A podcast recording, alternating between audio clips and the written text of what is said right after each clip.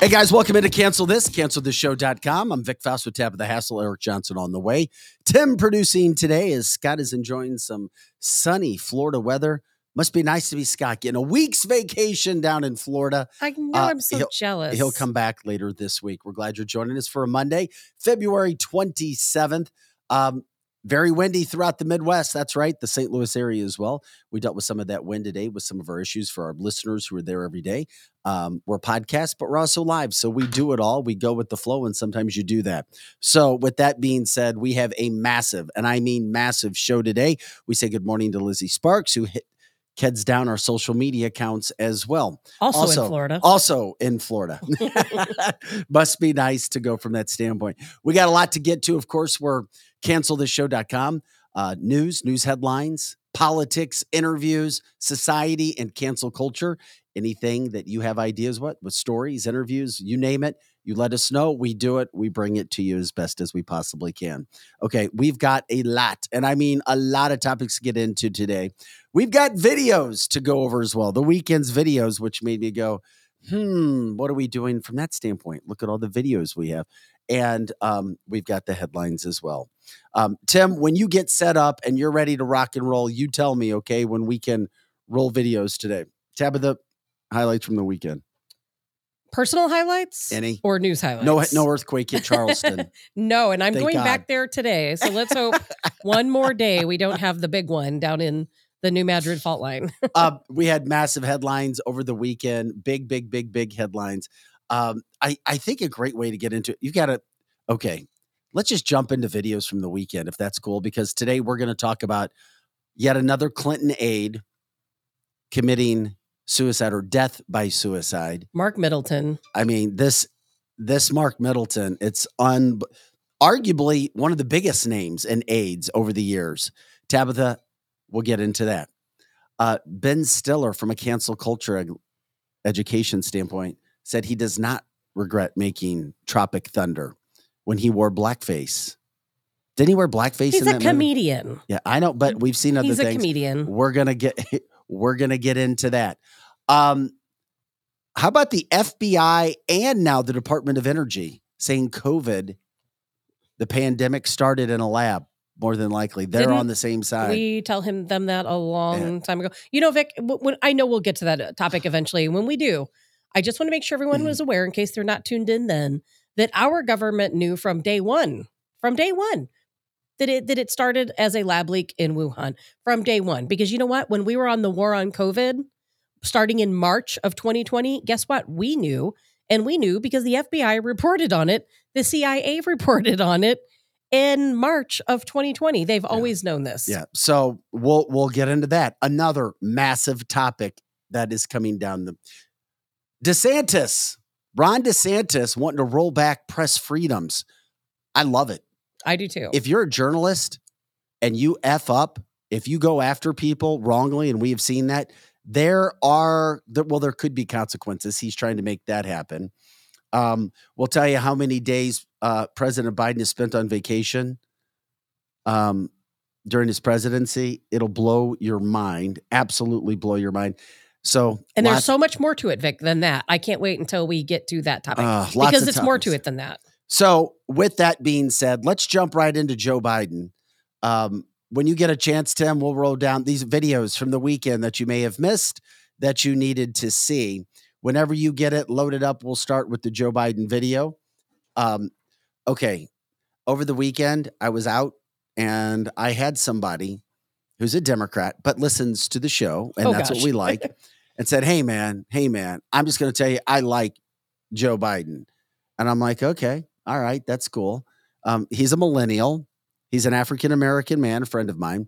And he's like, but those videos, man, you need to stop, man. You make him look really bad. And I said, make him look bad? And I said, buddy, I'm not making him look bad. He makes himself look bad. He's like, oh, I know. So if you're listening, my friend, CancelThisShow.com. You can always jump in the comment line like everybody else. This is Joe Biden being asked if he was going to to ever visit East Palestine, however you want to. He still hasn't been there. And he's not going. Did you hear? Former President Trump's been there. He announced that he will never go. Did you hear that? To East Palestine. God. He is not going to go. He said he doesn't need to go. Tulsi Gabbard, former Democratic presidential hopeful, is even gone. Here's Joe Biden being asked that question. Just listen to his answer. This is your president of the United States of America. Not my president. Palestine, Ohio. Are you planning to travel to East Palestine, Ohio? I was not. I did a whole video. What the hell? Zoom. All I see every time I think of Zoom is that starting my generation. Who's Zoom and who? There are no words. You know what he's talking about. You don't you? Who's Zooming who? Yes. Can we hear it one more time, Tim, when you get a chance? Once again. Palestine, Ohio. Are you planning to travel to East Palestine, Ohio? I was not. I did a whole video. What the hell? Zoom. All I see every time I think of Zoom is that starting my generation. Who's Zoom and who? I have to say, I'm not going to fault him for this one. Why? I'm not going to fault him for this one. Why? Because he's an old man. He probably has no idea what Zoom is. He is the president of the free world. He spends, 100 and something days in his home, in his basement per year. He doesn't know what's going on in the real world, Vic. I think that's elder abuse for us making fun of him. For those who are just listening to the show and don't know Tabitha's humor, she's being sarcastic. Oh, my God. He's an old man. All right. Moving on, video number 2 from the weekend, a glitch in the Matrix. How about Zelensky? If you find that, Tim, 2 Zelenskys, not 1, 2. Just like there's 2 Eric Johnsons out there where we should know about. I think there's many. He'd like there to be a second one. I could use 2 Vic Faust, that's for sure. I could use them all. So we'll pop up the Zelensky video and check this out. What the hell is going on here? You will see one walking up the stairs with Joe Biden and another Zelensky standing at the bottom of the stairs. Here's the video. Na Twitterze, jak pisze, pojawił się w Ukrainie, by potwierdzić niezachwiane zaangażowanie USA na rzecz Ukrainy. Na Twitterze, jak pisze, pojawił się w Ukrainie, by potwierdzić niezachwiane zaangażowanie USA na rzecz Ukrainy. Play that again, please. I mean, just look at this. Twitterze, jak pisze, pojawił się w Ukrainie, by potwierdzić niezachwiane zaangażowanie USA na rzecz Ukrainy. Can I say that one more time? Twitterze, jak pisze, pojawił się w Ukrainie, by potwierdzić. Oh, wow. And just stop right there. Yep, that's the perfect frame. It's like a ghost. It's his doppelganger. They're like, so which one is the real Zelensky? Which one is the real Biden? Yeah. It's always a guessing game. On Polish TV, Kasia Polish saying thank you for I got to hear some of my native Polish being spoken. What the hell's going on? 2 Zelenskys. I told you it was we always get wild weekend videos, especially. It's not that uncommon. In wartime, it's not that uncommon. They have body doubles? They did. And as a general governments. I think many governments I'm starting to use body doubles. We've talked about this how many times on the show about Joe Biden and the many Joe Bidens that they use. And there's no way in a million years are all the same person. But we know never. Kamala Harris got caught using a body double. Kamala. Cammy. You don't make Drew mad today. Also, but Eric, normally you don't see the 2 if there is a body double. Yeah. You don't see him. Keep him apart. You don't see him 3 feet away from It's so me. Obvious. Keep this guy in the garage, would you? Put him in the back of the SUV for a few minutes. Damn. Come on, man. Oh, my God. If you couldn't. And there's probably more than one. There's probably a few. And who knows? Maybe this guy wasn't a double. I don't know. I couldn't see it well enough. Maybe it was his twin brother. It does look weird. But no. Marine One has 3 versions of Marine One, right? when they take the president out. There's three of those things. These are human. Okay, they're decoys. It's a big difference between an airplane decoy and a person decoy. Especially in the same case. Concept. I don't know what's going on with Zelensky, but look in the case of Joe Biden. The reason why that bothers me, that he has all of these multiple Joe Biden characters, is because they're tricking us. It's not like they're like not trying to get the guy killed, in a state of war. It's that he's the one standing up and giving speeches. Well, why did they make here's the question I always have when you say this stuff, Tab, and if you're on Facebook right now, please chime in and agree with me. Or any of our platforms, because we have several where everybody listens. Clout Hub, YouTube, Rumble, and Facebook. Yeah, I'm only looking at Facebook, but here's the deal. No, you get them all. Those are all the chat lines. Oh, how about that? Here's the deal. If you have two Joe Bidens, why is the second one that they roll out so stupid? Because they have to be. He's not a genius. Because they have to be. It's not like a super genius double. It's like if there was a second one of me, he would be smarter than I am, which would be so not hard to do. Then people would question it. Like if you had a me come in one day and they're all rainbows and sunshine, and like you are. You're right. I would coming in talking about tranquilizer darts. People would say that's not Tabitha. That's Tabitha's body double. And so this is a great conversation. So the guy who gave the State of the Union, that was not Joe. That Biden. Was not Joe. That no. was definitely not. I agree. That was a different person. Really? The talk, the cadence. Yeah. The glued forehead. The forehead was different. It was not Joe Biden. The guy that I think was visiting with Zelensky, I really think is the real Joe Biden. Because, and here's what's so crazy is I was going to post this on my Facebook page this weekend. I thought people already think I'm crazy. I'm just not going to do it. But the real Joe Biden has a much bigger nose, and his nose up here this between is crazy the eyes talk. You know that, has like right? a crook. No, it's not. Well, in this it's not day and age, talk, this is because crazy. You can Eric, look and see I understand it. Eric, in this day and age, so much crazy has happened. I know. I understand. And Eric, the worst part of it is it's the fact that I believe this is where my opinion comes into play. Okay. I believe that they use the fake Joe Biden to give the State of the Union address because the legitimate Joe Biden isn't capable of it. He's not capable of it. So they have the fake Joe Biden go up. He looks just enough like Biden. And if you really look at him, do they live in the same place? I don't know. I'm serious. Nobody knows. If I ask a question that sounds dumb, please understand. That's not a dumb question. I'm sure they don't live together. It's not a dumb question. But think about this. I am sure since the beginning of time, they have probably duped the citizens of different countries. But now it's happening to us. You know why? Because we have a president who's not fit to serve as president. So they have to hire these people to look like him to the degree. And they did such a bad theatrical job on this guy for the State of the Union. Did you look at his head? You could tell that he has like a head. She's back on his head. There's like he has like a hair. It almost looked like a guy with hair that they put a fake skin on top of, because you can see this big V in the guy's forehead. You can tell that his forehead is like glued to look like wrinkles. And then when you see the real Joe Biden, he has a completely different nose. So the real he's very jowly. Oh. He has a hanging thing in his neck. His face is not real thin. He doesn't have those super beady eyes. And you can see the fake Joe Biden that gave the State of the Union. Mm-hmm. He has big scars in front of both of his ears, and his ears are like white as a ghost, but his face is tan. Is there any other president that has done this? I believe so. Who? I don't know. I mean, just if you had to guess. I don't know that they really needed to up until... No, I don't think they needed to up until recently, because up until recently, we didn't have all of the social media and all of the news coverage and all of the cameras and all of the technology that we have right now. And on top of it all, since we're here before we get to other videos, we'll do the Biden talk now. We'll finish up Joe and move on. Okay.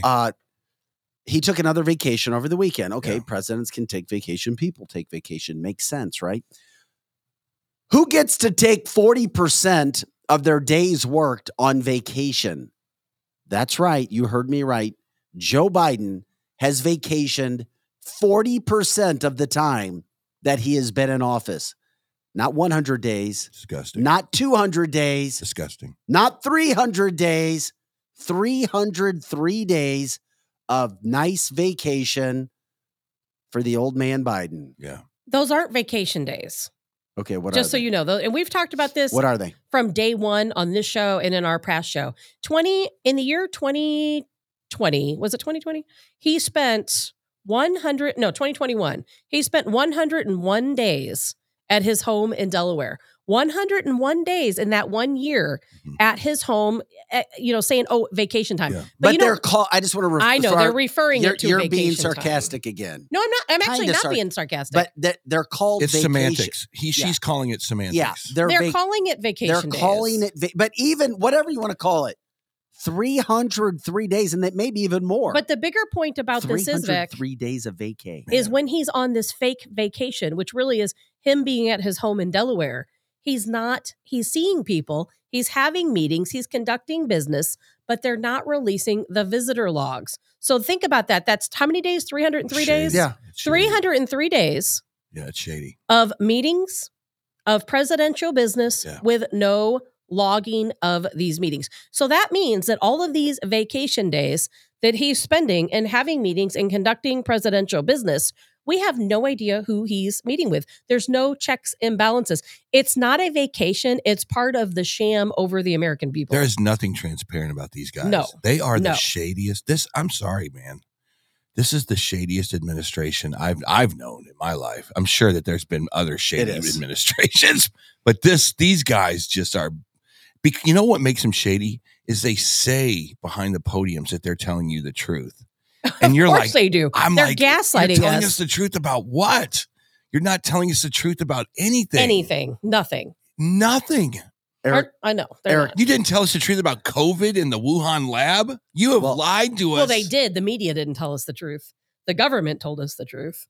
Well, that's interesting that you say that. It was the government that finally came out and said, hey, we have scientific experts. No, the government said that back in March of 2020. The thing is, the media refused to cover it because we covered it. We knew. I was specifically told I couldn't talk about it from a local news standpoint. There you go. And we talked about it, Eric, back when we were on War on COVID. I explained to you guys by what authority the whole situation. Yeah, nobody here believed it was a you know bat in a virus. No one believed that. No one believed that. Not even people that didn't even understand COVID.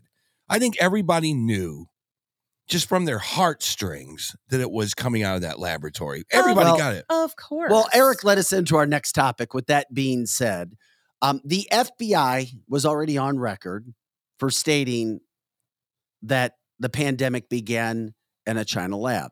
Well, the United States Department of Energy joined the FBI now in saying it probably came from China, from a lab in China. Okay. And we can't just say, oh, well, we knew it. We did. And we've been saying and talking about it.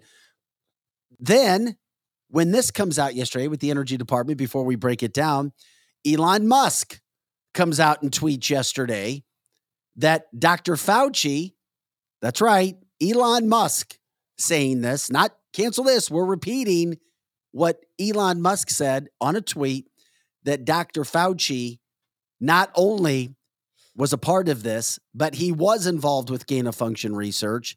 He was funding it, and he was using it through a side company. Elon Musk putting this out on Twitter now, saying, yes, he should be held accountable because there's evidence. Yeah. So Congress is trying, when the Republicans took over the House, they immediately called for Fauci. We'll see if they're going to get him on Capitol Hill. I don't know what's going to happen. But this is a story that's not going away. Well, and Elon Musk now jumping in. Well, but there's a reason why. It's bigger. If look, this could be one of those weird bipartisan moments where the Democrats have to get on board because they have an agency or two that are now saying, look, this came from the Wuhan lab. And if you can somehow not square the things that Fauci said in front of Congress, now I believe that you could have some fair-minded liberals, Democrats, come and say, you perjured yourself, dog. You're in trouble. It's about I do the think timing. That could happen.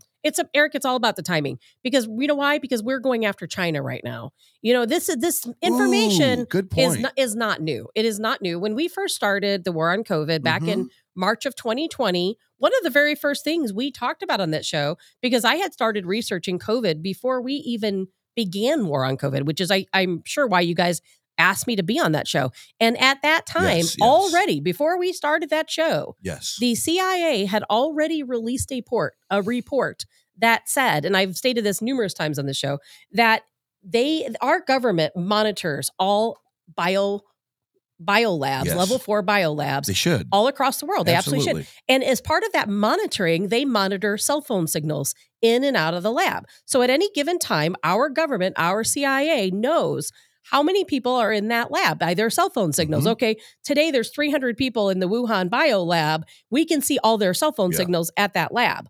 Well, starting, I believe it was on October 6th, those cell phones started to dwindle, where there were fewer and fewer each day. And then I believe it was by October 12th, all of those cell phones were gone. The lab was closed. And guess what happens? We have COVID emerging across the street from the Wuhan lab at the wet market.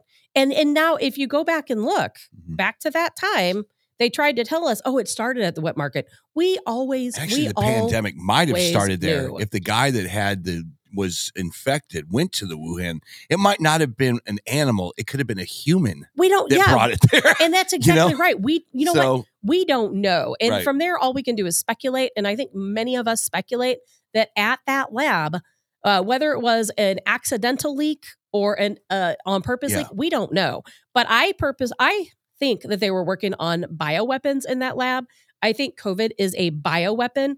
And whether they leaked it intentionally or accidentally, I really don't know. I think the next shoe to drop here, and it's exactly what Tabitha said. NIH, the WHO, they're not even allowed to go to the Wuhan lab and explore. You would think if it was an American. Well, they're funding it though. Yeah. If it was an American or European project or even Australia, whatever, there would be so much. It'd be like, look, let's get to the bottom of this. This might be our fault.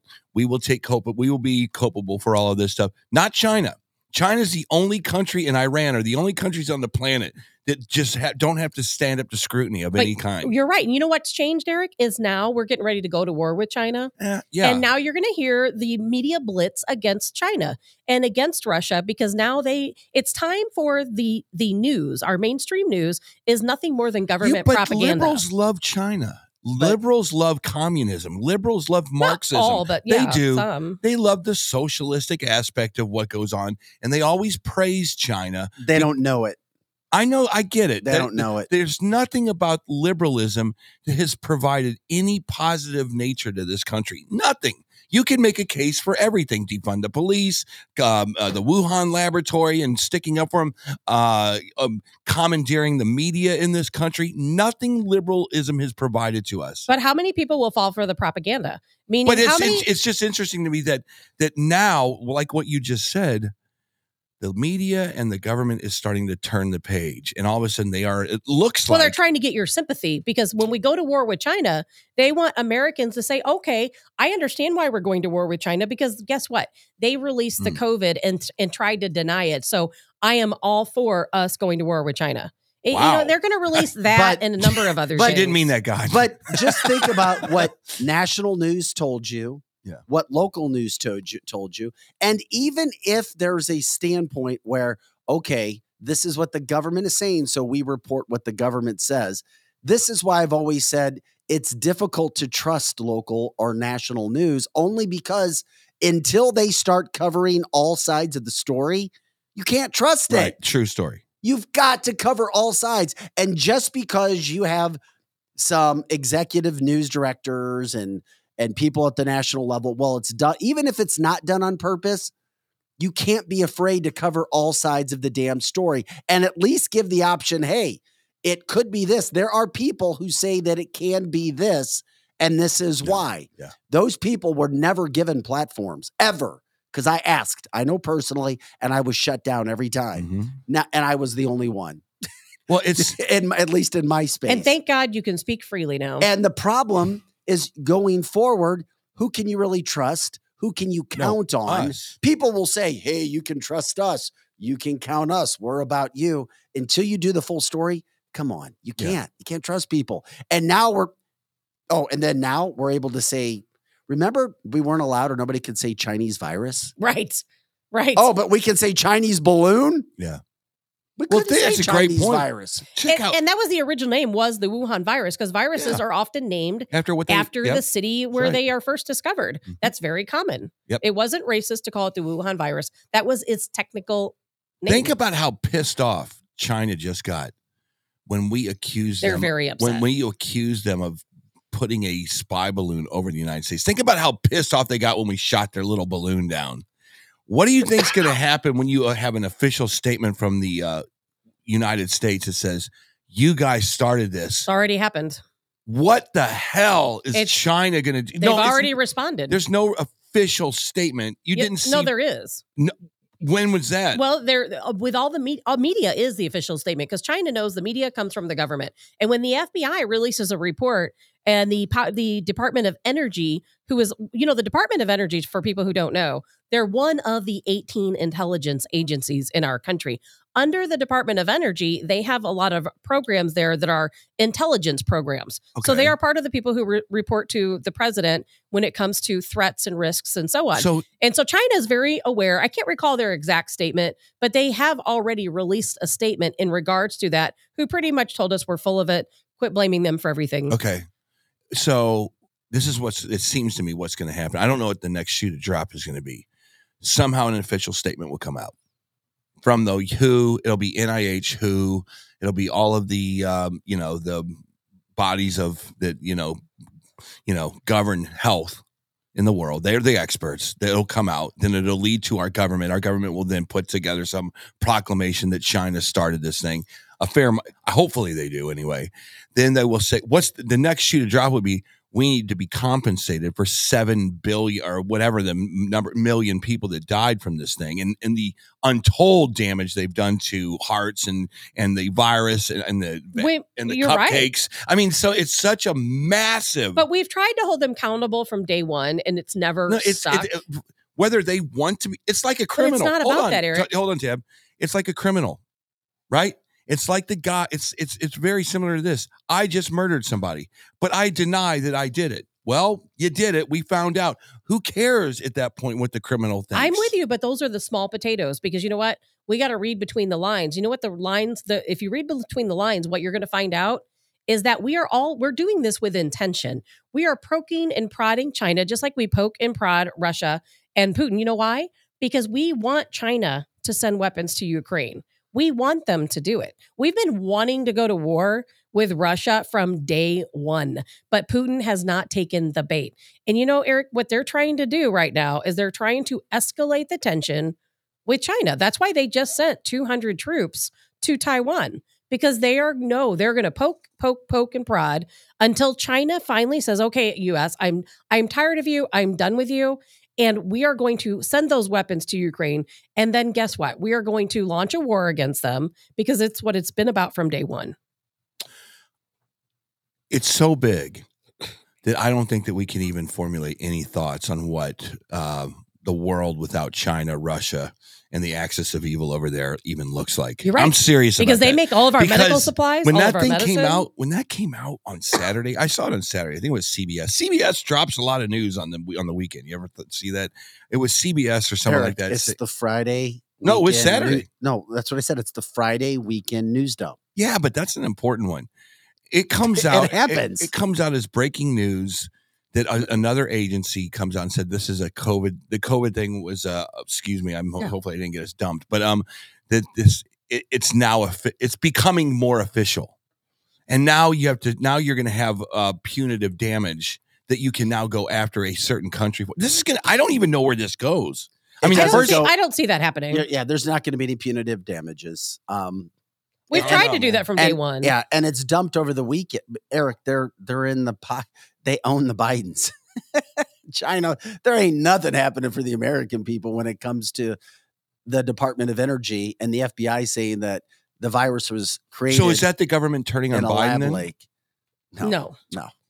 We're poking Russia. I mean, we're poking China to join Russia. That's what all of this about. We've known since the beginning of 2020, that this virus came out of the Wuhan lab, and that's the China's public. Dumb enough to take the bait. If that's what they're trying to do. It's not that China is dumb enough to take the bait. China's like, why am I going to go mess around with Ukraine where there's a bunch of wheat fields when I went Taiwan? China is the C in BRICS. NATO and BRICS are going to fight. There's no way around it. And China and Russia were always going to align. But see, the bigger picture here, Eric, is, and I know you know this, is that NATO and BRICS are in a power struggle right now. They both want to control the world. And so they're going to have to fight to gain, so that one or the other can gain control. And it's unfortunate for us because right now the majority of the countries out there that are non-NATO, they don't like us. It's going to be a big problem. And with that being said, if anybody ever doubted you, if anybody ever called you a conspiracy theorist, if anybody ever said you don't know what you're talking about, you should trust the news, you should trust the politicians, you should trust the government, you have a big feather in your cap. And once again, it's another big wind in your sails. Keep doing what you're doing. Keep being the person that you are. Keep saying what needs to be said. Not listening to the mainstream, because the mainstream goes with the flow, loves the little bubble, loves the life, and goes, well, I don't really want to know. No, that's what we do here. We talk about the things that need to be talked about. And you're not going to see it in a lot of other places. You just won't. Oh, well, now we're going to talk about it. And going to the next degree where you have Elon Musk now adding Fauci to all of this. That's right. Elon Musk adding Fauci with the Twitter dumps and connecting him to companies, which is another, when I saw it, I was like, you've got to be kidding me. The company is called EcoHealth Alliance, and it's Dr. Peter Daszak. Okay. That's the company that Elon Musk has now linked Dr. Fauci with in regards to performing this gain of function and funding it. Guess with whose money? Whose money, Tabitha? Your money. It's always your money. While I can't figure out Elon Musk, I love the fact that these Twitter dumps are continuing to come out and continuing to link Fauci with the pandemic, or as a lot of people call it, the plandemic, and everybody else that refused to talk about the truth regarding this entire situation. Has Fauci come out with a statement yet? On what? On this? No, you're not going to hear from him. Gosh. He's hiding somewhere. Don't you think that with his $1 million prize? He's retired. He's done. He's gone. But don't you think the little leprechaun would want to come out with some kind of a statement saying this is a new level of information? I am reformulating my thoughts on the beginning of COVID. A, he already knew because everyone knew. B, he got a $1 million prize just for being Dr. Fauci and spreading these ridiculous lies and propaganda. He doesn't care, Eric. He's taken his money to the bank. He doesn't care what we think because nothing's ever going to happen to him. He doesn't care what we think. You're right. And the fact is, he's being given awards still. Yes, he is. By Hollywood elites and college elites and doctors and professors of higher education and higher learning. With this esteem, Dr. Fauci, you were so great. You led us through the pandemic. You were Time Man of the Year. So does that make, it's like all, again, I to the left. This is a left-wing thing, isn't it? Fauci of the world. He's not representing true middle of the country Americans, is he? He should have been, but technically, no. He is the one that literally separated the country as far as this health issue goes, correct? Tricked Trump. Would you agree with that? I don't think it was him. I think it was the people above him. He tricked Trump. He sure did. He did. And Trump is still tricked. Yeah. Is he? I believe so. How do you figure? Because Trump is tricky. He's tricky. Well, Trump put his thumb in the cupcake. Okay, if that makes any sense. He was the one that says, we're not going to just sit here and do nothing. We're going to develop with the I can't even say the companies, can I? Can I say the companies? Trump, Eric, still to this day says his vaccine program was a huge success. That's what I mean. He still supports the vaccine. I shouldn't even say that word, the cupcakes. He can't come hard and heavy at the cupcake because he invented the cupcake. That's correct. So he's in a bit of a bind right there. Yes, he is. You know what I mean? Yes, he is. Oh my God. It is. We need, you know what we need? We need like a whiteboard with the strings that attach to each other to make sense of this entire crazy world that we're living in right now. And see if we can somehow get out of it. But, we have to remember, Trump is not a doctor. Right. He's not a scientist. And in his job, just like if any of us were in that job, you have to trust the people who are advising you, the people you should be able to trust. But didn't we all learn a lesson? I think Trump probably privately learned a lesson. We all learned a lesson is that, and it's an unfortunate lesson, that you cannot trust the medical community. If I could go down, I'm not going to go down a list because it would be till the end of the show. If I could go down a list of people I don't trust. Connect the dots kind of a thing. It's a shame. It's kind of like one of those coloring books where you have to connect all the dots before you know exactly what it is that you're supposed to be coloring. We don't know what that is yet. We have no idea what that is. I trust nothing and no one. I learned a lesson. I used to look up to people in the medical community. Now I see them as liars.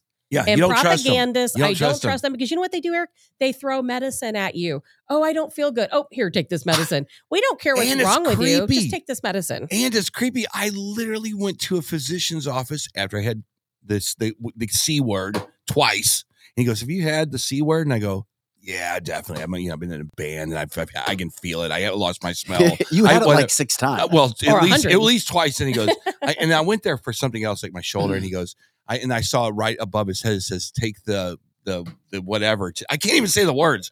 I said, "Take the whatever today." And I go, "Do I need that?" And he goes, "You've had cupcakes. You did not need the cupcakes." And he looked at me in this weird, creepy kind of like there was a camera on him or something. And he goes, he just kind of shook his head like this. He goes, "No, you're fine."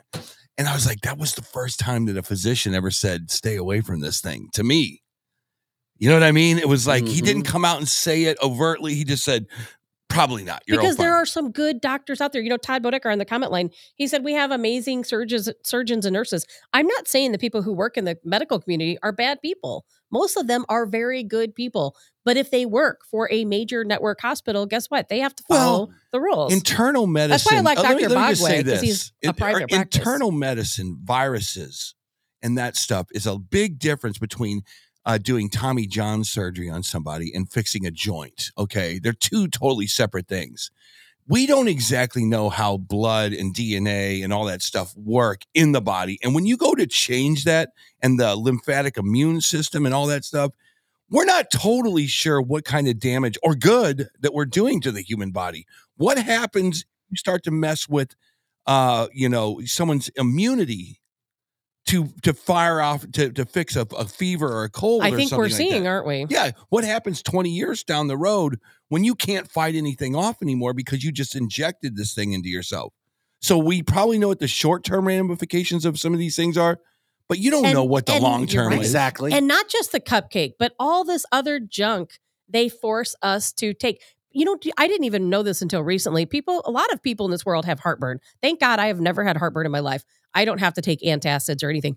But there are people out there who take, I don't remember the name, like, is it Prilosec? Something like along those lines? Prilosec is one drug. Yes. Those types of things, anti-acid medications. Yeah. Do you know, if you look at the side effects and the long-term side effects of usage, it's really darn bad. And just think there's hundreds of thousands of people, maybe millions of people who take these drugs, and they're going to have some very serious side effects down the road. I always thought this. A doctor they go to school to read literature. If I learn how to fly a plane, Tabitha, right? If I learn how to fly a plane, they're teaching me a set of skills that keep the aircraft in the air. If I have to somehow in the middle of flight go figure out how to fix the engine or the wing on the outside of the plane, I can't do that. I don't understand enough about the inner workings of the plane. I know how to keep it off the ground, but I don't know how to fix the plane. That's a different skill set. And I think the physicians in this last pandemic, they read the literature.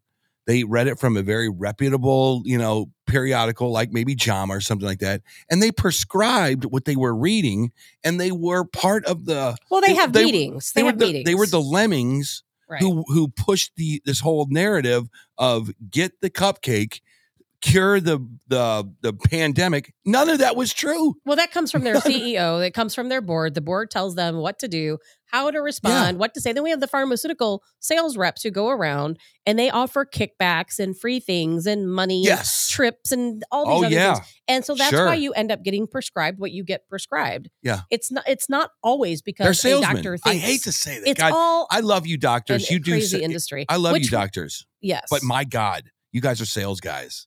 You sell prescriptions, you make a commission, I'm sure you do, and you guys are selling things that might not be the best thing for the human body. Just like Woody Harrelson said. Adderall, we'll start at Adderall, you know? I mean, anything.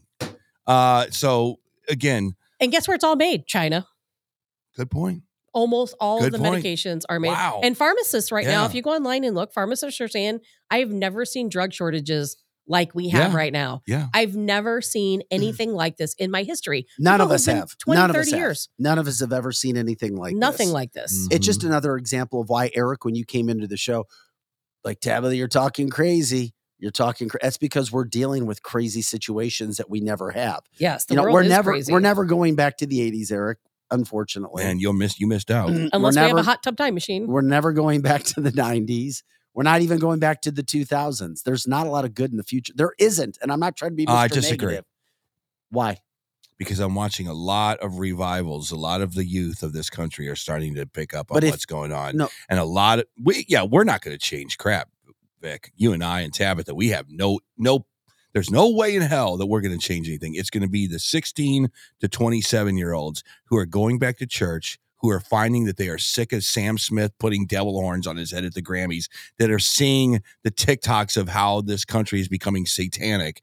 These are the guys that are going to be like, guys, get it out early. We have this. Eric, that's sweet, and I agree. I hope that I'm not naive. No, that's very sweet, Eric, but if you look at prophecy, there's not going to be many of them. And if you look at who is involved with those, it's a very minuscule amount of people when you look at that age group, unfortunately. I disagree. It's nice. I think good football. And here's why. And here's why. No, goodwill. We already know we win the ultimate battle if you're a Christian, but there's a lot you have to go through. And unfortunately, Eric, the battle isn't going to be won here on earth. The other situation is the fact that if you look at the age groups, if you're talking 18 to 25, 18 to 30, Eric, most of that group is very liberal.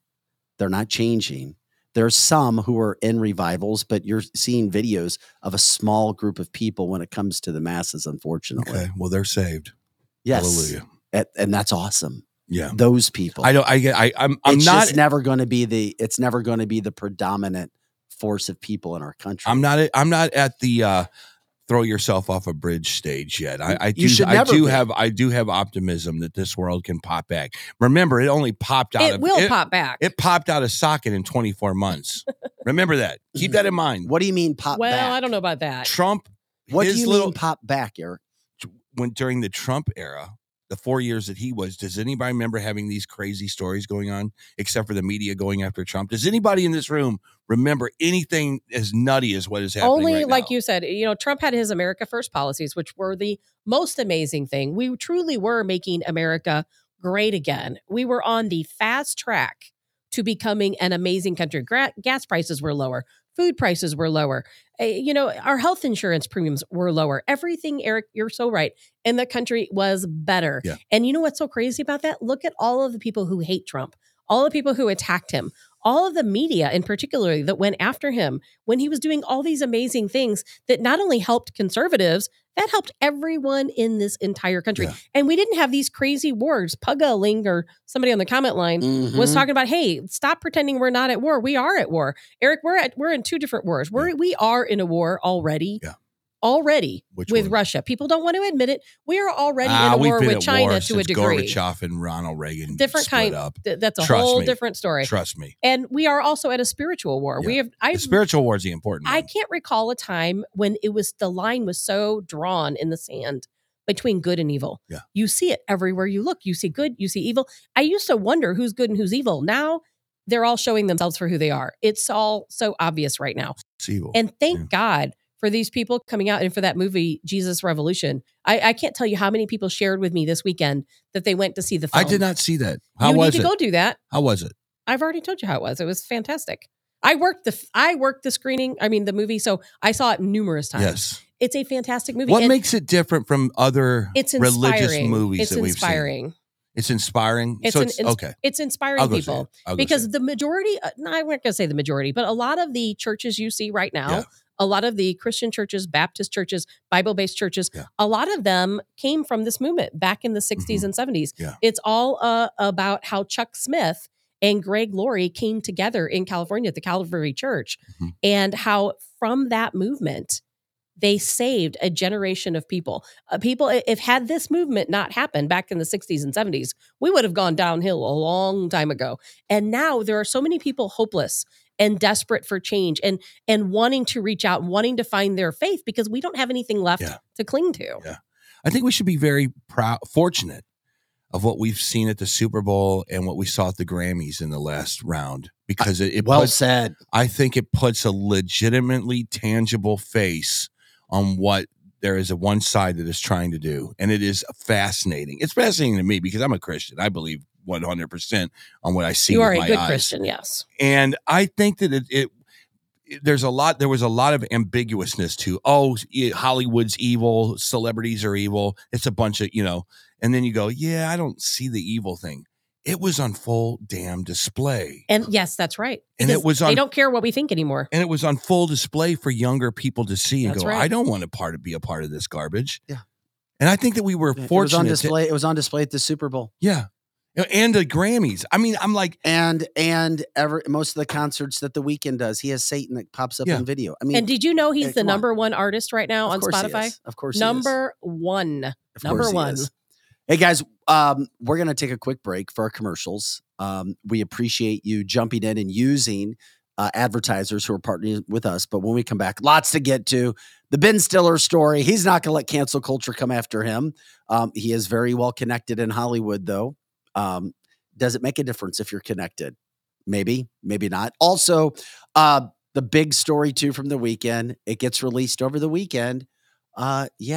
Or it happens over the weekend. Another Clinton aide, a very popular Clinton aide, dies by suicide. What? Again, another one drops. Suicide Ed or suicide? Well, it happened a year ago, but it's just now making news for a reason. Yeah. Wow. And it's a wild story. Paul Ryan trying to become relevant again after his disaster of a political career that he had. We'll tell you how he is going after Donald Trump again, trying to become relevant. We'll also show you homeless problems in Phoenix. Eric talks about just wait till you see this video. Such a big story. It's only getting bigger and worse.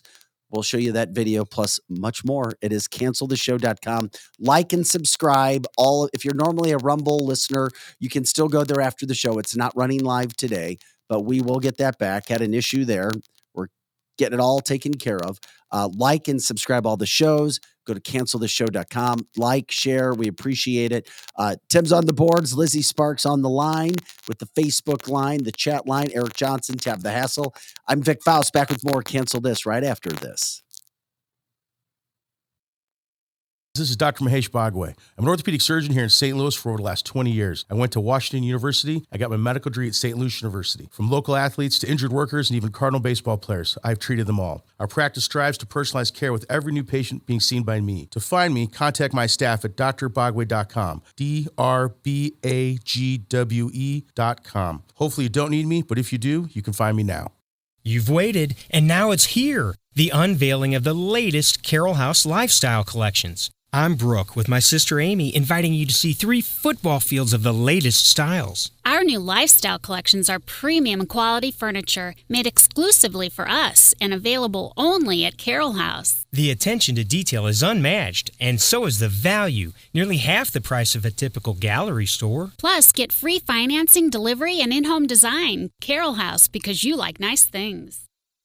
White Glove Exotic Services is St. Louis's first concierge vehicle service center. Alex David's team is passionate, certified technicians. They have industry-leading tools and equipment. They do it all. They pick up and deliver your car, hands-free. Plus, they have elite detailing service, customized PPF wraps and tinting, and inspection and titling assistance. White Glove also specializes in logistics and storing options, vehicle listings, and consignment. White Glove Exotic Services. Check them out at CancelThisShow.com. Kathy Helbig-Strick, owner of Experience Real Estate Partners with eXp, has been one of St. Louis, Missouri's highest-selling groups for 26 years running. In that time, Kathy and her team have successfully assisted an incredible 4,000 families. So, if you're thinking about buying, building, or selling, be sure to put Kathy's group and their experience to work for you, and you can expect to be moved. Just give her a call at 314-276-SOLD. That's 314-276-7653 or find her online at experience-re.com. Winty's in the Chesterfield Valley, if you don't know, is a family-owned business that has been around since 1994, serving some of the best chicken wings in town, no joke. Also known for their fresh burgers, pizza, and incredible smoked meat. Top-notch happy hour specials are included, plus live music every Friday and Saturday. Oh yeah, you can also enjoy their spacious, heated, covered patio. It's Winty's in the Chesterfield Valley, 18,000 Chesterfield Airport Road.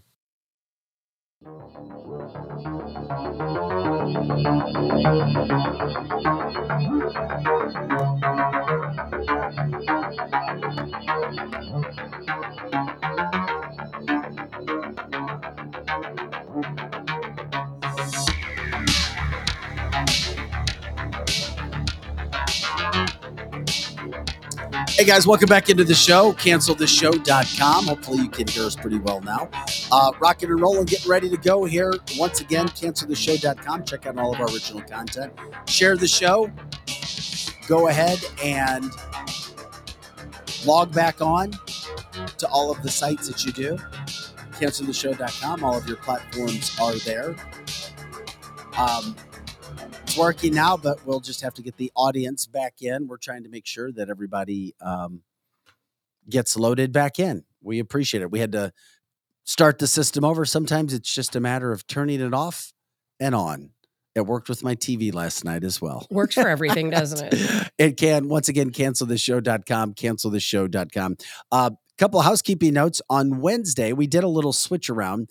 On Wednesday, not only do we have Kathy Helbig-Strick in the 8 o'clock hour from a realty standpoint, at 9 o'clock, we're going to talk with old friend attorney Brad Young. What? Brad's going to be back in. I can't wait. I love Brad. Brad will come in and he'll talk about some of the classified. We're going to talk about what's happening from a law standpoint across the country with classified documents.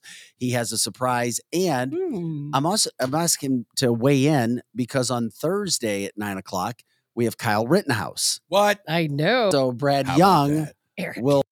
I wanted Brad to weigh in on all these lawsuits again that are coming after Kyle Rittenhouse. And we'll also post a page because Kyle's out now. He's just trying to look for funds because now he's got suits. The families continue to come after him. Everybody continues to come after him. So we will bring him in to talk about those things. Anyway, with that being said, cancelthisshow.com, cancelthisshow.com. When we took the break to get back in to make sure that the sound was perfect, Tabitha, you were talking, and it was difficult for people to hear about the suicide that happened, why it became such a big deal again, and the connection to Epstein. And it was fascinating because I looked at our chat line. Robert said, did Epstein work for the CIA?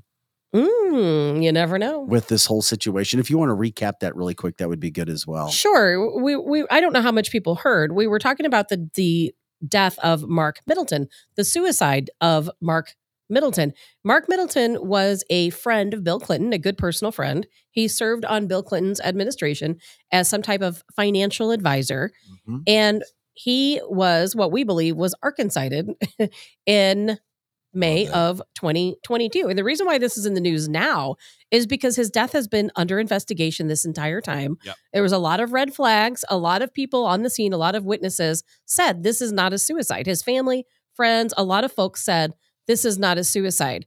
But now, interestingly enough, and I didn't add this before, I believe it's his wife and his brother have said, no, it was a suicide.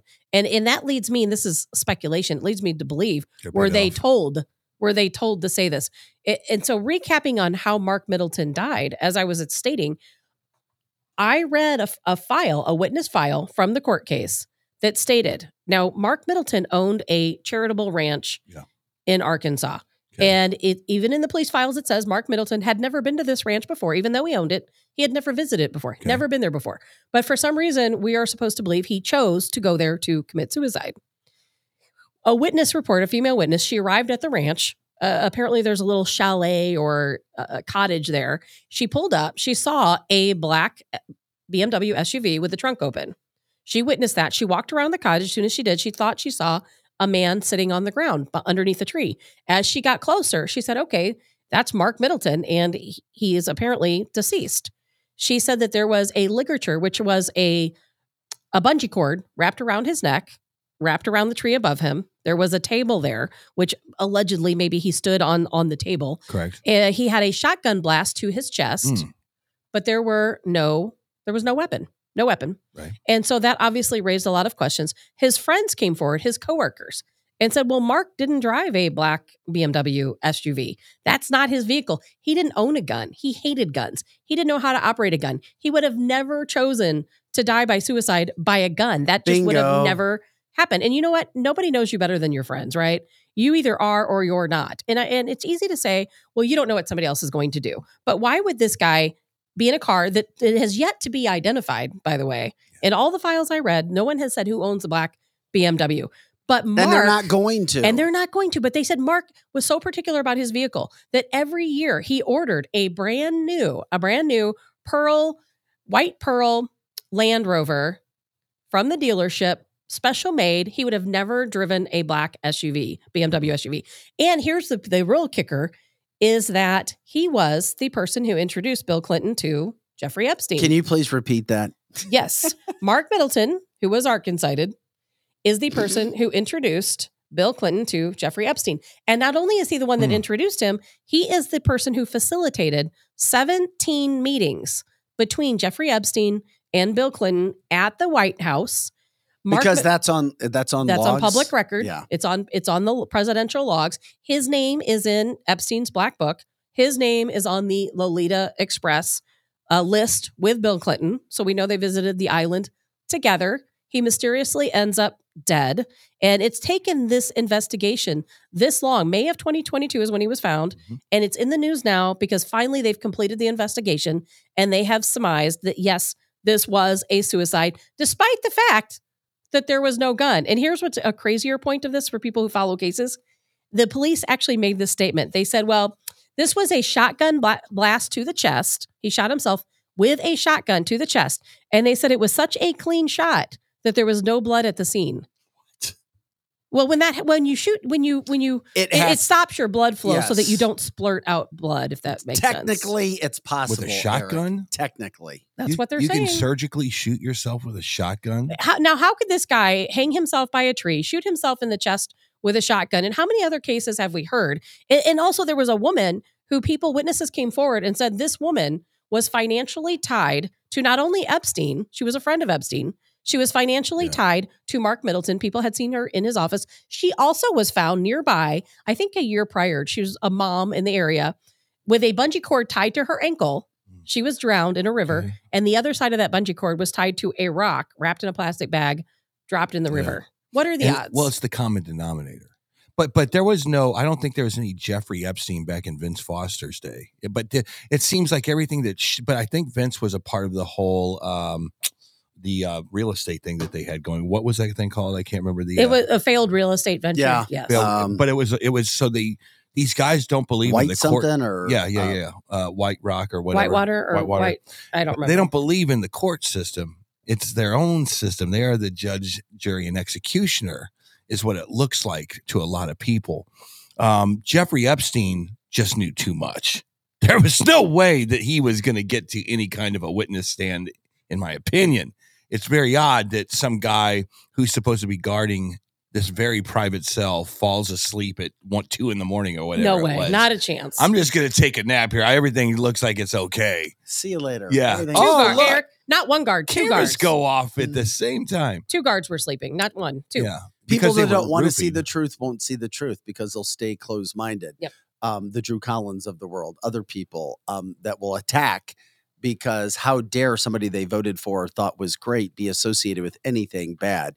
It's unfortunate. It's denial, but there's a lot of people who live in denial, unfortunately, and that's fine. You're entitled to live in denial. However, if and when you say that Tabitha should be sued for what she's saying, you've lost your mind, and you hang on every word that we say. Yeah. And, that's fine. Yeah, and I think even the Clintons. Because this is just a breakdown of what's happened that your national media refuses to tell you. That's right. I think that even fair-minded people, even the Clintons would go, yeah, this is really peculiar. Yeah, I could see.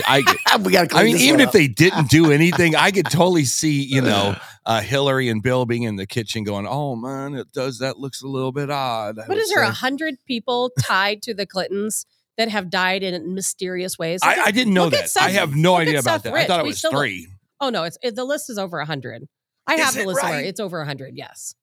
Is that true, Vic? I've heard high numbers. I haven't heard 100, but I mean, that's how shady their stuff has to be. And I'm not saying they're responsible for all of these 100 deaths, but it's awfully strange. Very strange coincidence. Because there's a lot of people around me who have died, not over 100. Yeah. Not over 100, not people I worked with, people who knew my, intimate business, people who were part of dealings with me. No. Yeah. But we wanted to reset that. We took more time on it because we were trying to make sure that we could at least get into some of the things that were going on from that standpoint. Another big story that we had to bring up today, and it kind of gets into this whole situation. We've seen reporters and newspapers be able to attack political figures, people, companies, without any, and I mean without any fear of something coming back on them. You make somebody guilty by what you say. Well, Ron DeSantis has had it in Florida.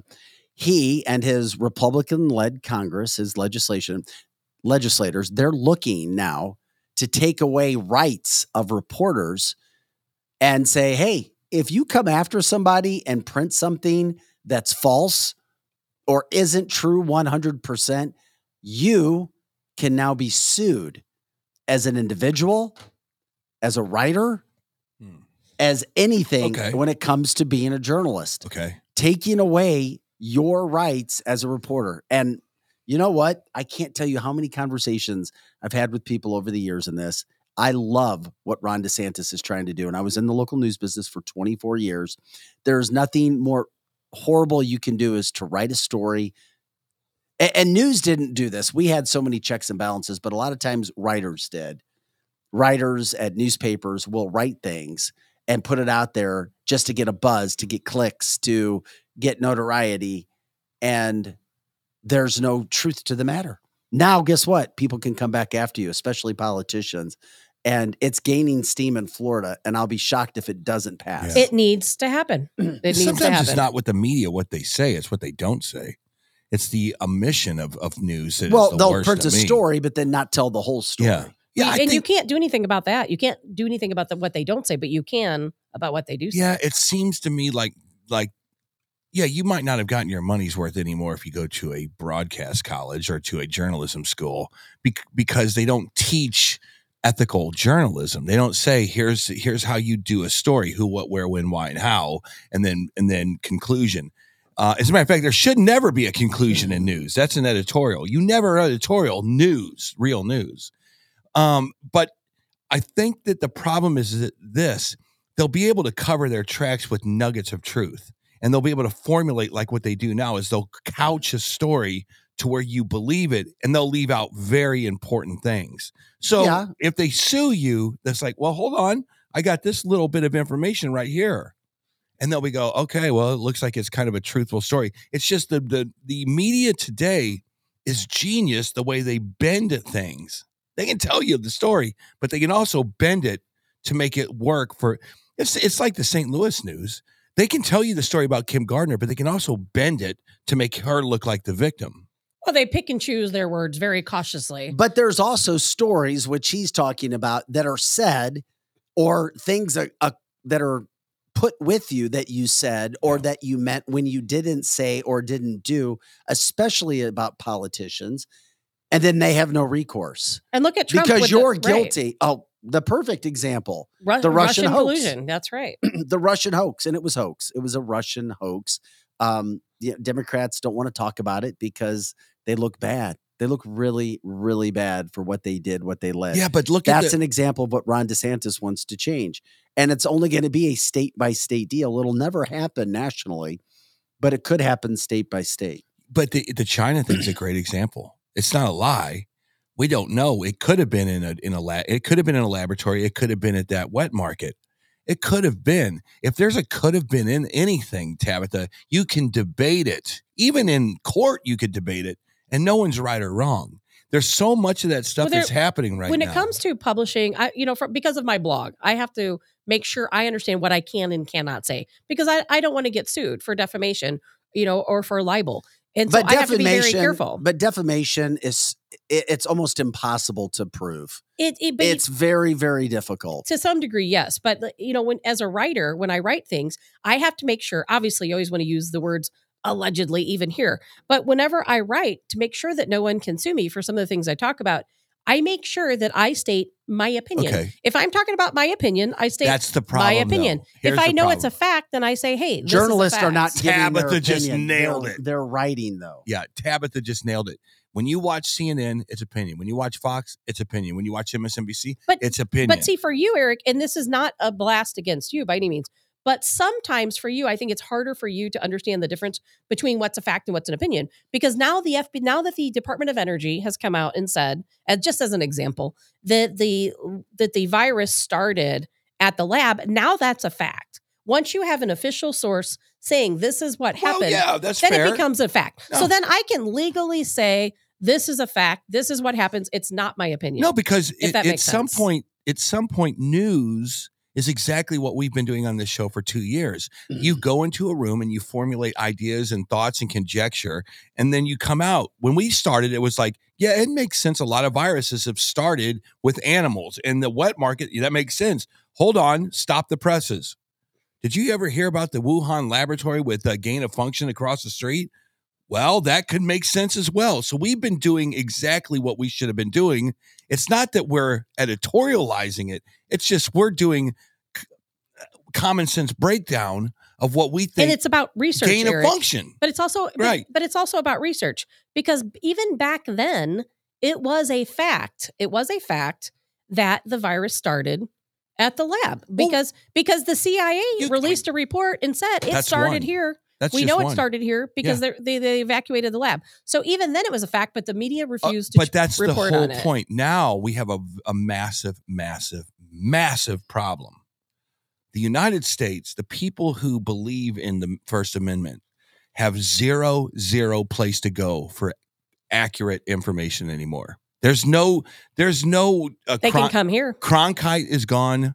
Marconi's gone. All these guys that used to give us the news. Eric, you're going back to like the 70s. I'm sorry, dude. Well, I'm trying to figure out when was the latest. We give people the facts here. We give people the truth here. People don't need to go anywhere else. When, not here. The day, I don't know if you remember where you were when you heard this, that George Bush and that whole Air National Guard story that was not true, when Rather got fired from his job because he was busted for lying to the American people. Do you remember that? Yes. That was the day that the official national news died.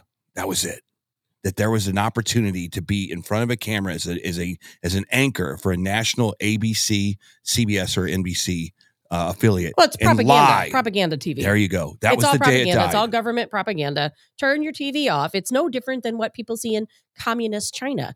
Anything that's coming through that television, other countries make fun of us because Americans believe what they see on TV. Well, you shouldn't necessarily turn your TV off. I disagree with you. Yes, you should. Yes, you should, Vic. Well, let me finish though. Turn it off, Vic. Let me finish and explain what I'm going to say here first.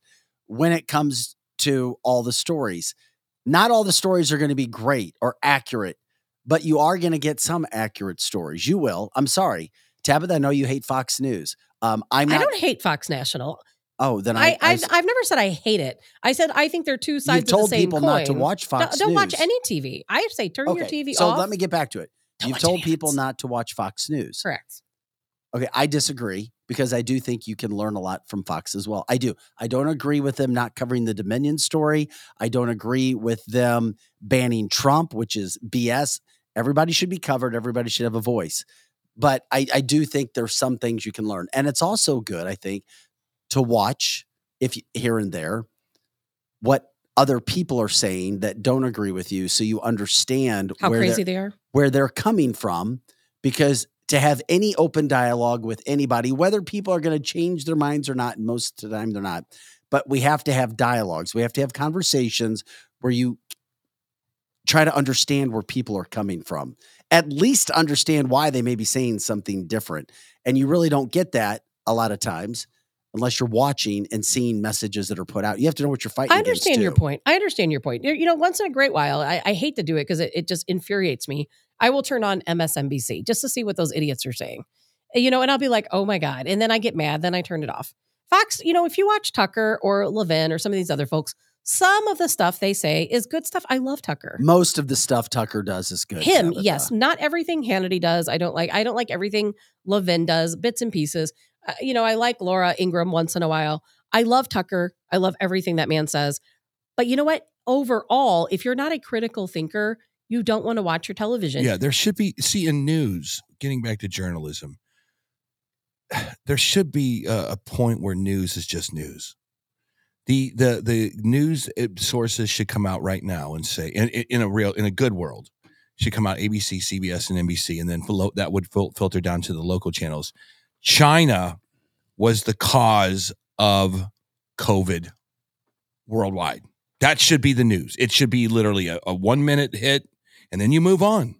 There should be no editorializing. It should be like this. You mean there should be no opinion news? Right. That's it.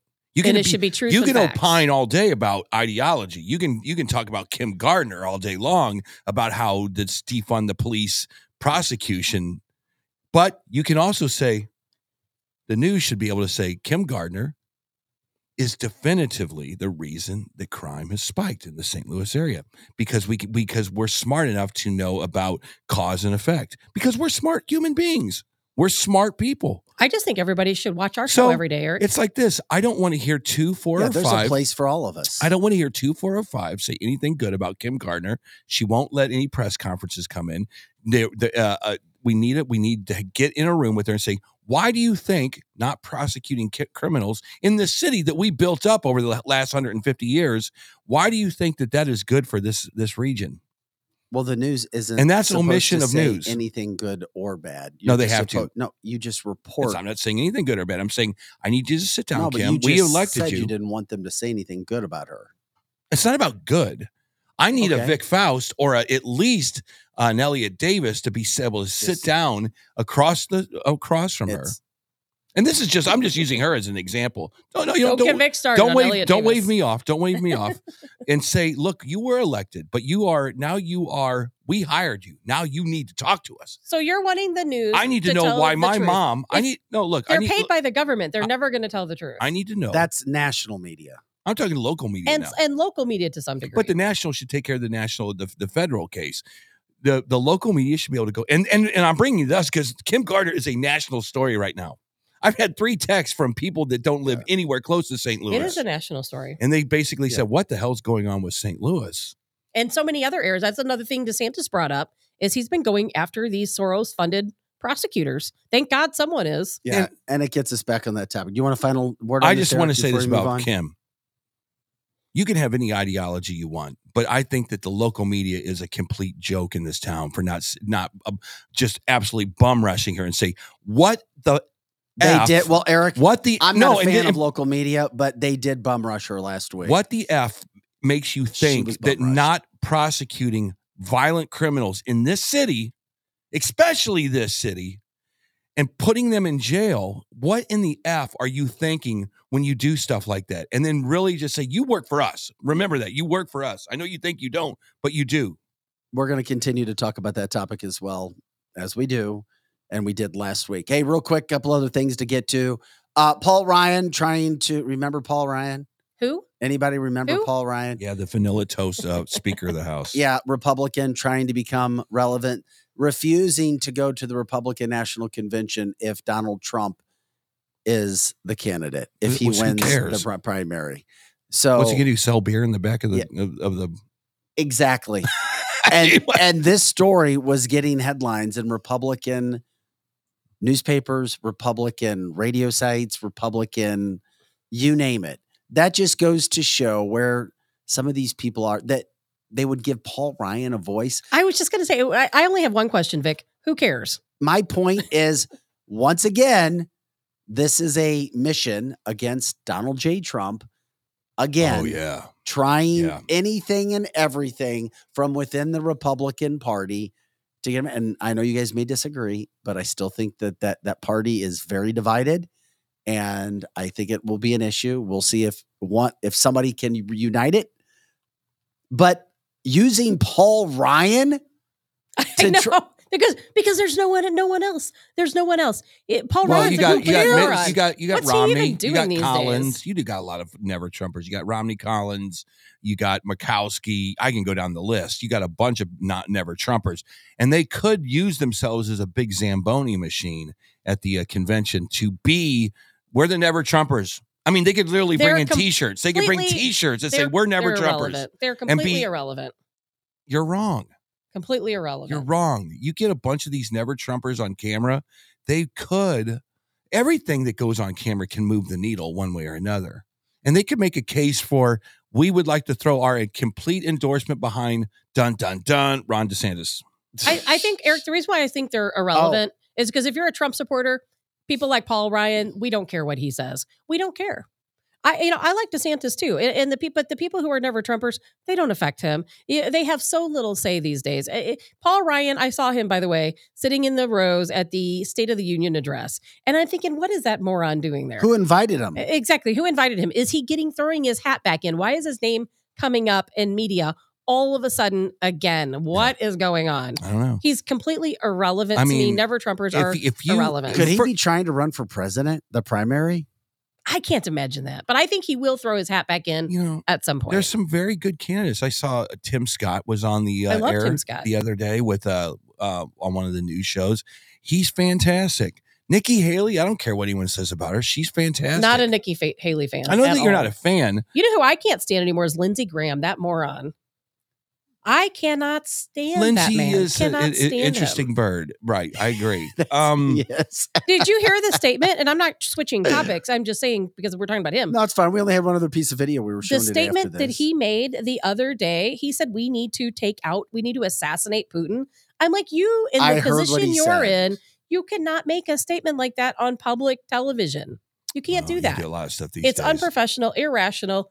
And it has consequences. You can't do it. Getting back to Trump. So if you're going, if Trump is an elephant and all of your other politicians are little mouses, and one mouse isn't going to take out Trump, you're going to need about 1,000 little mouses to go after Trump. He's an elephant. And maybe that's the beginning of what's happening here is you have all the never. Paul's a little mouse. But here's the thing. Do not apologize when you get into public. You look right in that camera and you say, I am a never Trumper, and I have 50 other never Trumpers behind me, and they are all Republicans. And we're going to be here all day telling you why Trump should not be president.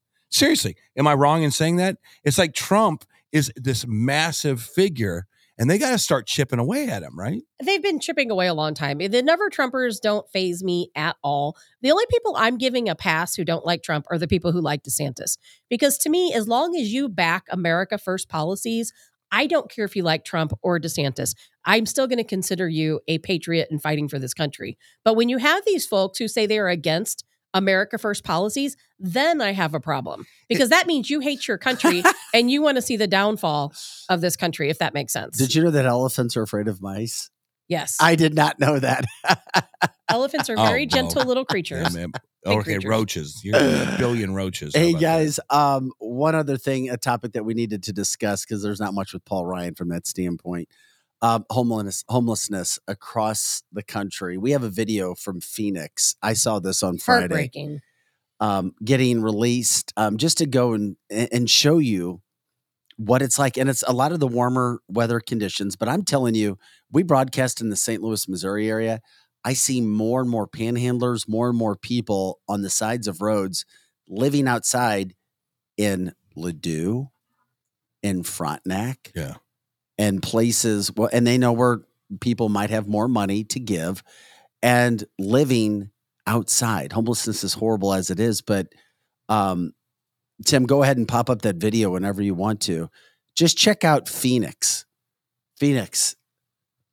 And look at from Phoenix. Just an example of some of the homelessness. We know about it in LA. We're hearing about it in Texas. Phoenix. It's been a few years since I've been in Phoenix. I love the city. I did love Phoenix. Phoenix only has one shelter.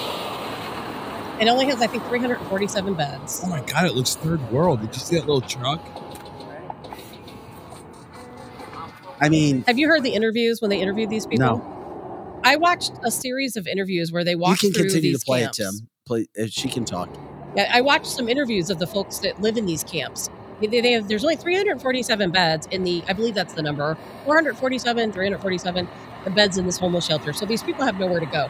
They interviewed people and they asked, who are the people living in this homeless shelter? There are hundreds of people here, by the way, here in Phoenix living homeless in these shelters. They said 50% of these folks are on drugs and want to be there.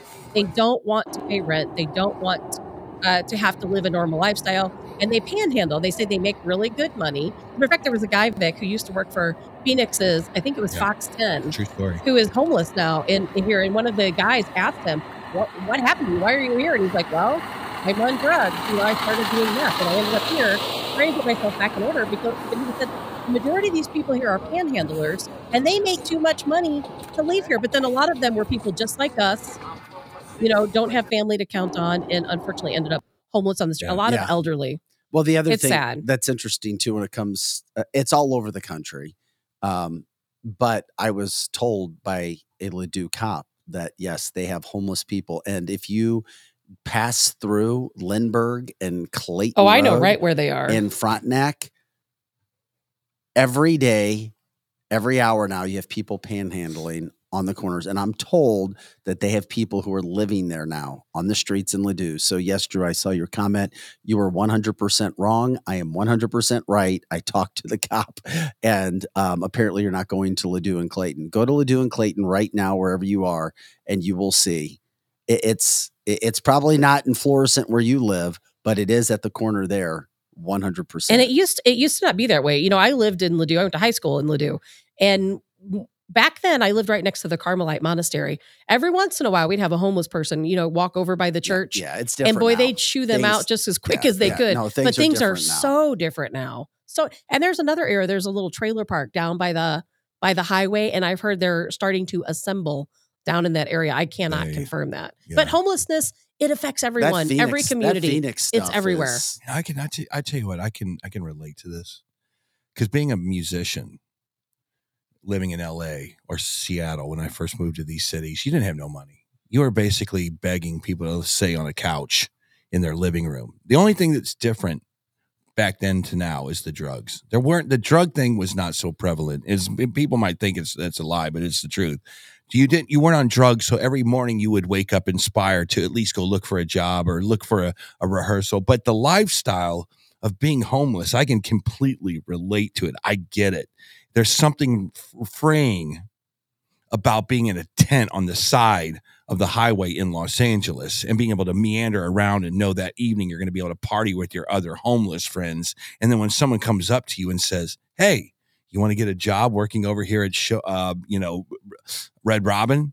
They're like, not just no, but hell no. I'm having a pretty good life right now. That's what they say. 50% of these folks that they polled said they are there because they want to be there. But then the other 50%, Eric, community. It was so sad to see some of these people. They were women who were in abusive relationships. They were children. Some of them were just kids that didn't have family. You know, that's why it's so important for us to recognize, I think. And I was, after seeing some of these interviews, and I was so thankful for my own life, because you know what? If you have family you can count on if something happens, what do they say? We're all one paycheck away from homelessness. Are people giving money to people on the sides of the road? Oh, absolutely. I don't. Oh my God. I do not. Eric, this is a big topic. I've been torn. Nope.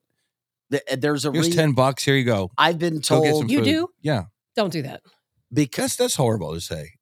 You're not talking about the surface. It's horrible, but is there a deeper meaning that Tabitha's talking about? Even if they're making a living doing it, who cares? I care. I work hard for my money. I work really hard for my money. And so do they. They want to be on the side of the... Yes, I do. I think they'd rather be in a jet with a do you know, Eric? Have you $4 million in their bank account? This is the lifestyle they choose, because you know why? Because it's easy. You know what? Some of these people, have you heard there's panhandling rings where they follow these people and they park? Yeah, I did a story on some of them. Yes, exactly. And Eric, some of them are making $1,000 a day. And who isn't. And you don't know who is and who isn't. But you know one thing? I used to volunteer at the Larry Rice Center, the KNLAC, down on Locust. And I'll tell you what, true homeless people, they're usually not out begging for money.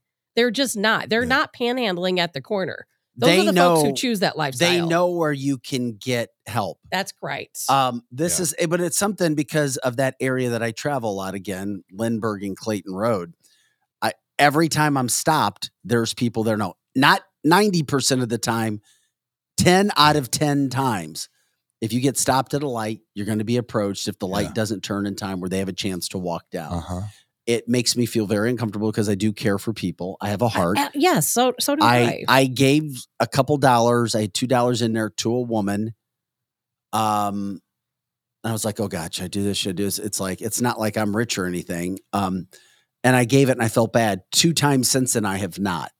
I refuse. And I'm like, one, I said, well, you know, there's shelters. There's great shelters here. Oh, yeah. No, can't make any money at the shelter. Yeah, exactly. Which is my point. And the shelters are dangerous. And then I look at that video that we're showing. It's like, well, none of this is going to get fixed until you guys elect me mayor. So just keep that in mind. If you guys want to know. Mayor of Ladue? Mayor of Missouri. That comes with a good paycheck. I want to be the mayor of Missouri. The mayor of Missouri. And, you know, the thing is like this. Make it illegal. Here's the deal. I'll tell you this. It's not illegal for them to do that. You're right. I would say this. Make it illegal. It is, though, in some cities. I would say this. In many municipalities. I'm going to tell you what you should do. You should make panhandling illegal. You should make sleeping in the middle of any urban area illegal. Eric, it is illegal in many areas. And I should then enforce the illegalness. Well, they can't. And I've talked to many police officers about this. You can't enforce it because they'd be spending their entire day picking these people up, and then they just come back. They can't put them in jail. They don't. That's pointless. Do you want to reimagine police?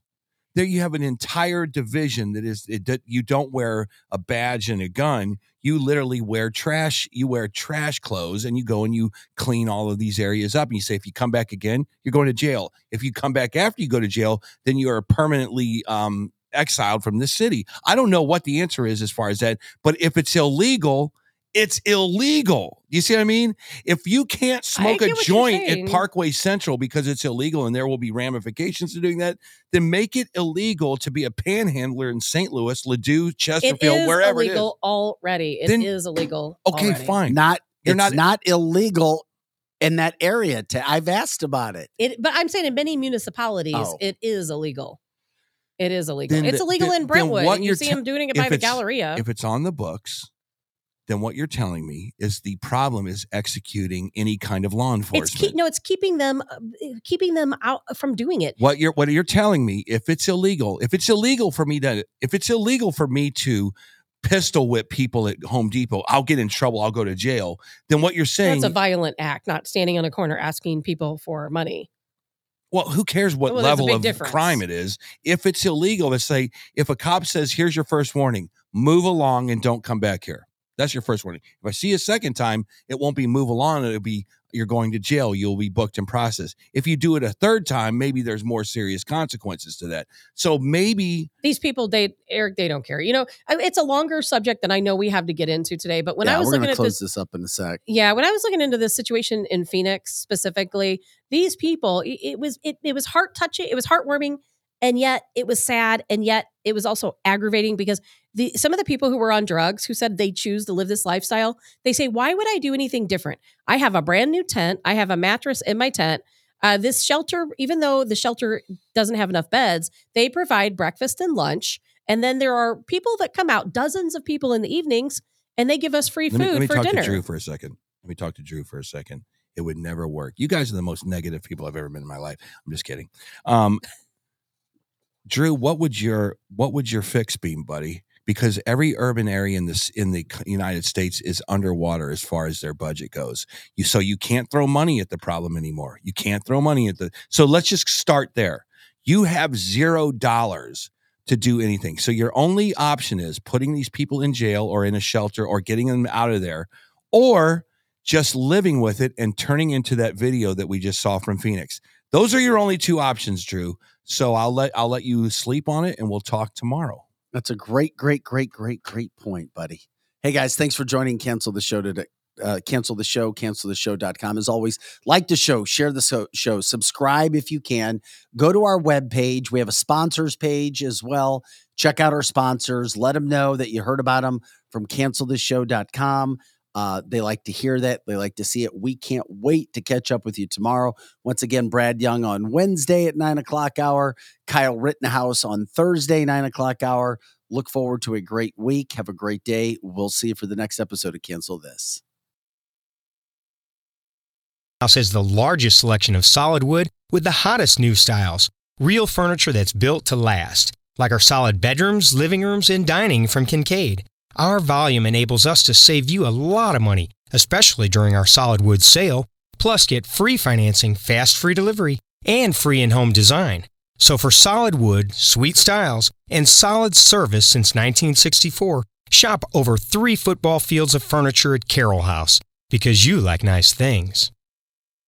White Glove Exotic Services is St. Louis's first concierge vehicle service center. Alex David's team is passionate, certified technicians. They have industry-leading tools and equipment. They do it all. They pick up and deliver your car, hands-free. Plus, they have elite detailing service, customized PPF wraps and tinting, and inspection and titling assistance. White Glove also specializes in logistics and storing options, vehicle listings, and consignment. White Glove Exotic Services, check them out at CancelThisShow.com.